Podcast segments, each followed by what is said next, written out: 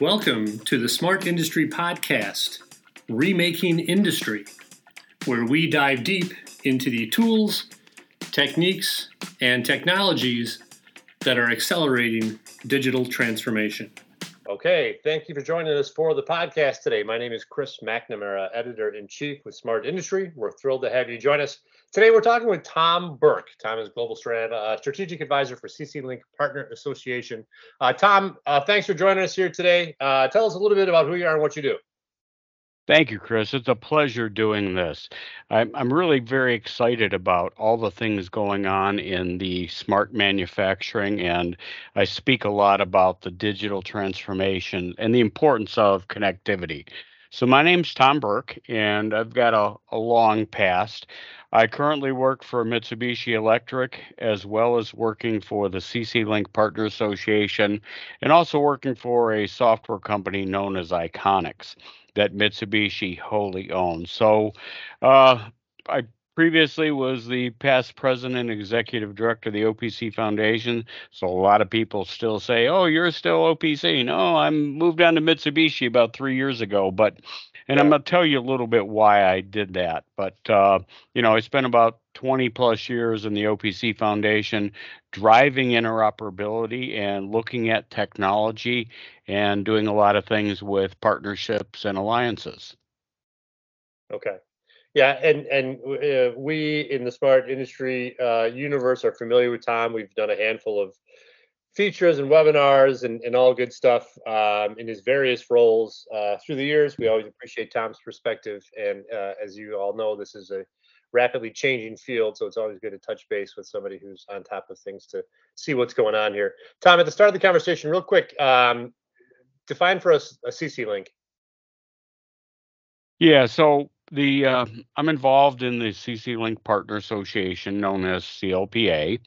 And one of the reasons I joined Mitsubishi and CLPA is because their promotion and adoption of the TSN technology, which is known as the time sensitive networking. And a while back, I first took a look at the TSN technology when I was still working for the OPC Foundation. And I recognized that what it was doing for the audiovisual industry and then looking at adoption inside of the automobiles that it was a really cool technology that provided the level of determinism and convergence that would be beneficial to factory automation. So I started taking a look at that, and we brought that forward into OPC and OPC UA over TSN, which is now known as the field level communication. You know, really started looking at how do we adopt the TSN technology. So CLPA uh, first released the TSN technology with CC Link, known as CC Link IE TSN, in November of 2018. So it's almost like five years ago that they did this. And basically, it's a technology that really provides the ability for running multiple protocols on the same physical wire. And that's the beauty of what you know the TSN technology does. The mission of CLPA and particularly my role as the global strategic advisor is to make sure that success is measured by the level of adoption and really get the suppliers really adopting the technology because it's very beneficial to the end user community both from the legacy as well as the future opportunities in smart manufacturing. So CLPA manages the specifications. Um, there's a about 900 companies that are involved in the CLPA organization, and essentially we're driving forward to help our suppliers adopt the CC Link technology and specifically CC Link IE TSN we do a lot of things with certification and you know i'm a big fan of making sure that everything is plug and play not plug and pray. So i really push that as far as my role inside of clpa okay excellent. Um, you know as as uh, our digital transformations mature um, across manufacturing in, many enterprises um, how is that changing um, the role of time sensitive networking? Um, is it becoming increasingly important? Is it becoming increasingly more mainstreamed and better understood? Is it enabling some of the loftier concepts of digital transformation?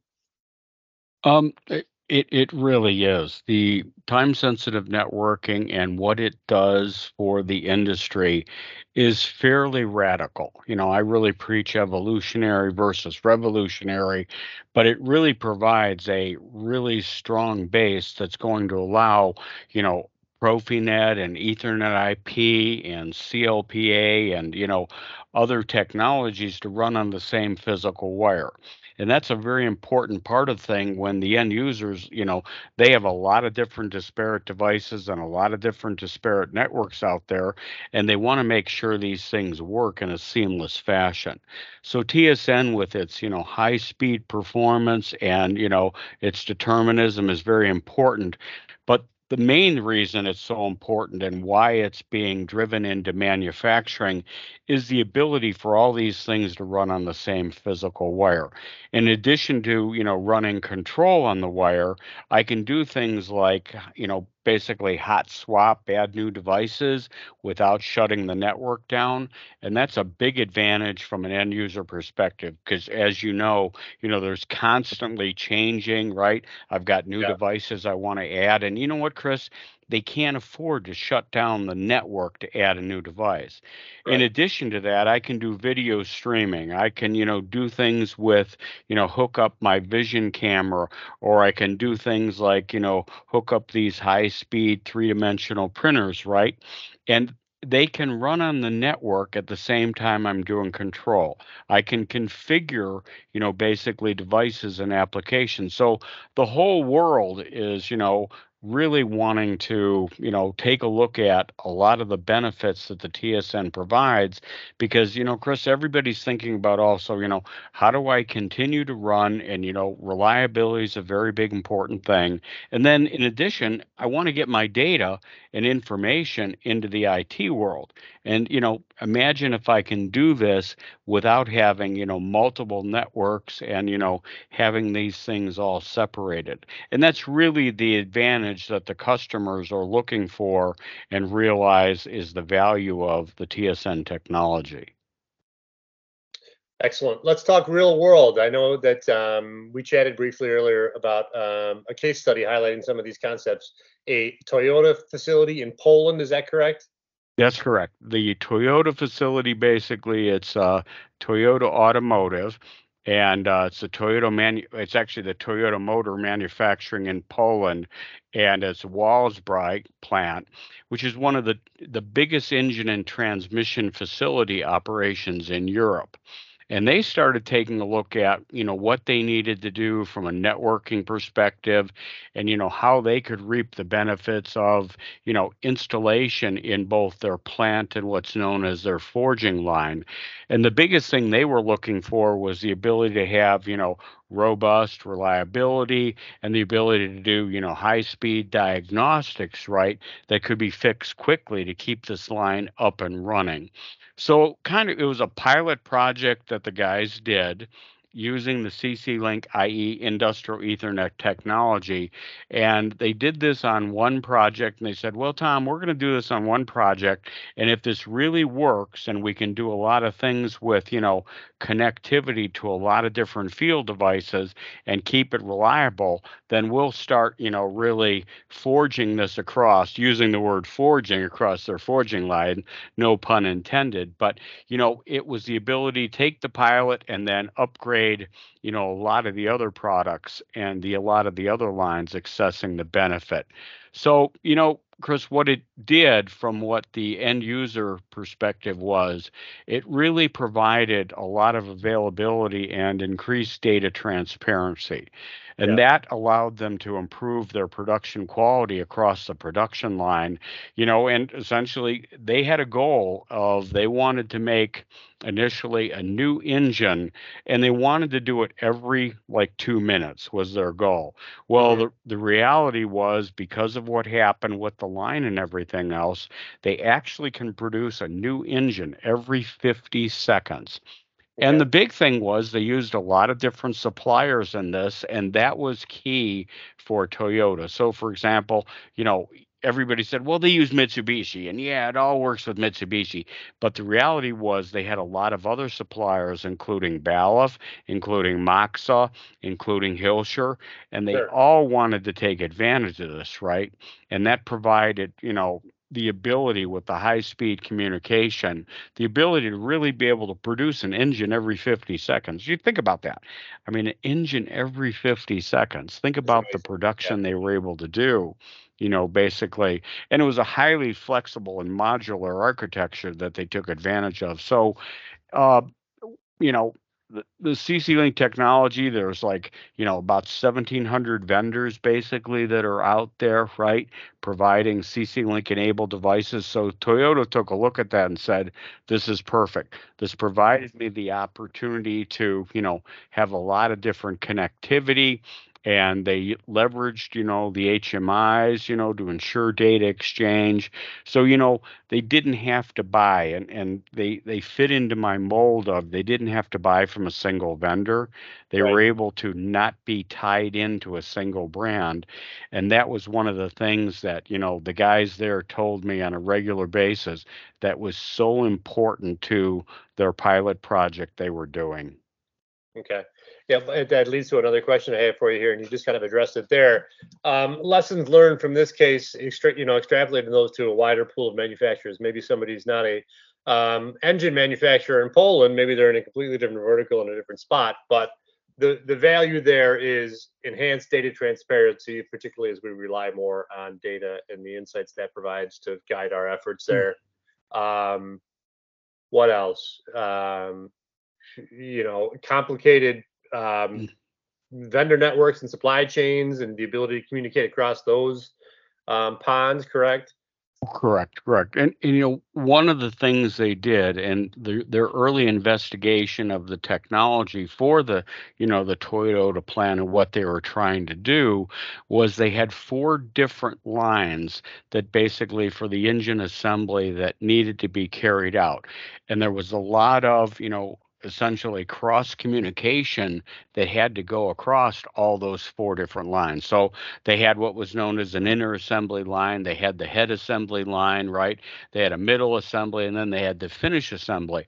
But there was a lot of tight coordination that had to be handled between those different lines and right. the ability to integrate, you know, a range of different products because each one of those lines had a lot of different, you know, requirements and different devices that had to be, you know, added into this. And they were using what's known as IP67, the I/O blocks, basically, uh, you know, trying to improve the quality of the assembly, right?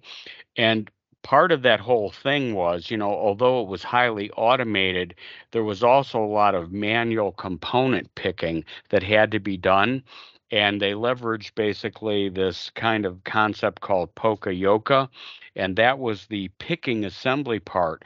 So this thing had to be tightly coordinated, and with the ability to communicate between these four different lines using the CC Link IET, IE technology, it provided them, you know, better speed than they than they could have dreamed of because they were worried that they were still going to have to do a lot of things manually across the lines and they were quite surprised because they had to integrate a little over 2000 IO points right mm-hmm. and connecting just a multitude of devices from different vendors right and they use the CC Link technology and it worked and so that was the lesson learned. They got surprised. They didn't anticipate that it would work as easy as it did. And, you know, I came in on it and I was surprised as well, but I was happy. I was ecstatic, yeah. right? And the maintenance engineers realized the, you know, the volume of IO that they were trying to hook up across these four different lines, Chris was huge. I mean, you know, it was, you know, more than they initially intended. When they first scoped out the project, they thought it was going to be somewhere around 600 IO points right. and it more than tripled. And yeah. so, you know, th- what they learned from that though was is the importance of you know the flexibility and adaptability and the ability to recognize well you know imagine if they would have picked a network that they couldn't support that kind of volume of IO, right? right? Then it would have been a disaster. So they were very careful with what they did, but again, they didn't realize that they were going to literally have, you know, triple the amount of IO you know, yeah. when they first scoped out the project. So yeah. it was a good lesson they learned. You know, they learned that, you know, we got to start, you know, really anticipating, you know, the volume of devices that are required for this. And there, there was a lot of coordination that had to occur across the four different lines. And each one of these lines was managed by a different set of people, right? right. Which, you know, furthered the, you know, the a little bit of the difficulty of trying to integrate all this stuff together. Yeah, more parties always means complicated communications and and lapses in in uh, networking and all that. Um, last question for you here, big picture, Tom. Um, let's look to the future a little bit. Um, you know, we could focus on the near future of uh, time sensitive networking, or kind of in a broader sense um, you're steeped in this space. Where do we? What does manufacturing look like in in five years or in ten years? how, how is it going to change? You know, the digital transformation and industry 4.0 and industry 5.0 and made in china 2025 all these things have really opened the doors for people taking a look at what are the technology and what are the things we can use to really improve our connectivity? And more importantly how do we get this data and make it useful information right? And you know necessary for the IT space. So you know there's a everybody's thinking about, well, how do we connect up to IT? What does it mean to have IT to OT convergence? And, you know, I don't push this model of go push 20,000 IO points into an IT world. You want to push information about all that data, right? And so that's the whole thing in this. And, you know, what's happening is there's a lot of, you know, cooperation between all the different organizations. Um, you know, as, as you know, Chris, I'm a big fan of this whole concept of information modeling. You know, I'm still working tightly with, you know, OPC and the the multitude of, you know, companion specifications that are rolling out. I'm looking at the, you know, the CESMII organization, right, and what they're mm-hmm. doing with their data modeling. So the reality is that, you know, the importance of, you know all the organizations working together and the vendors working together. And you know there's plenty of opportunities for the vendors. So you know in the old days the vendors were worried about you know we wanted to lock them into you know buying everything of us from one single vendor you know, the end users didn't want that. The system integrators didn't want that.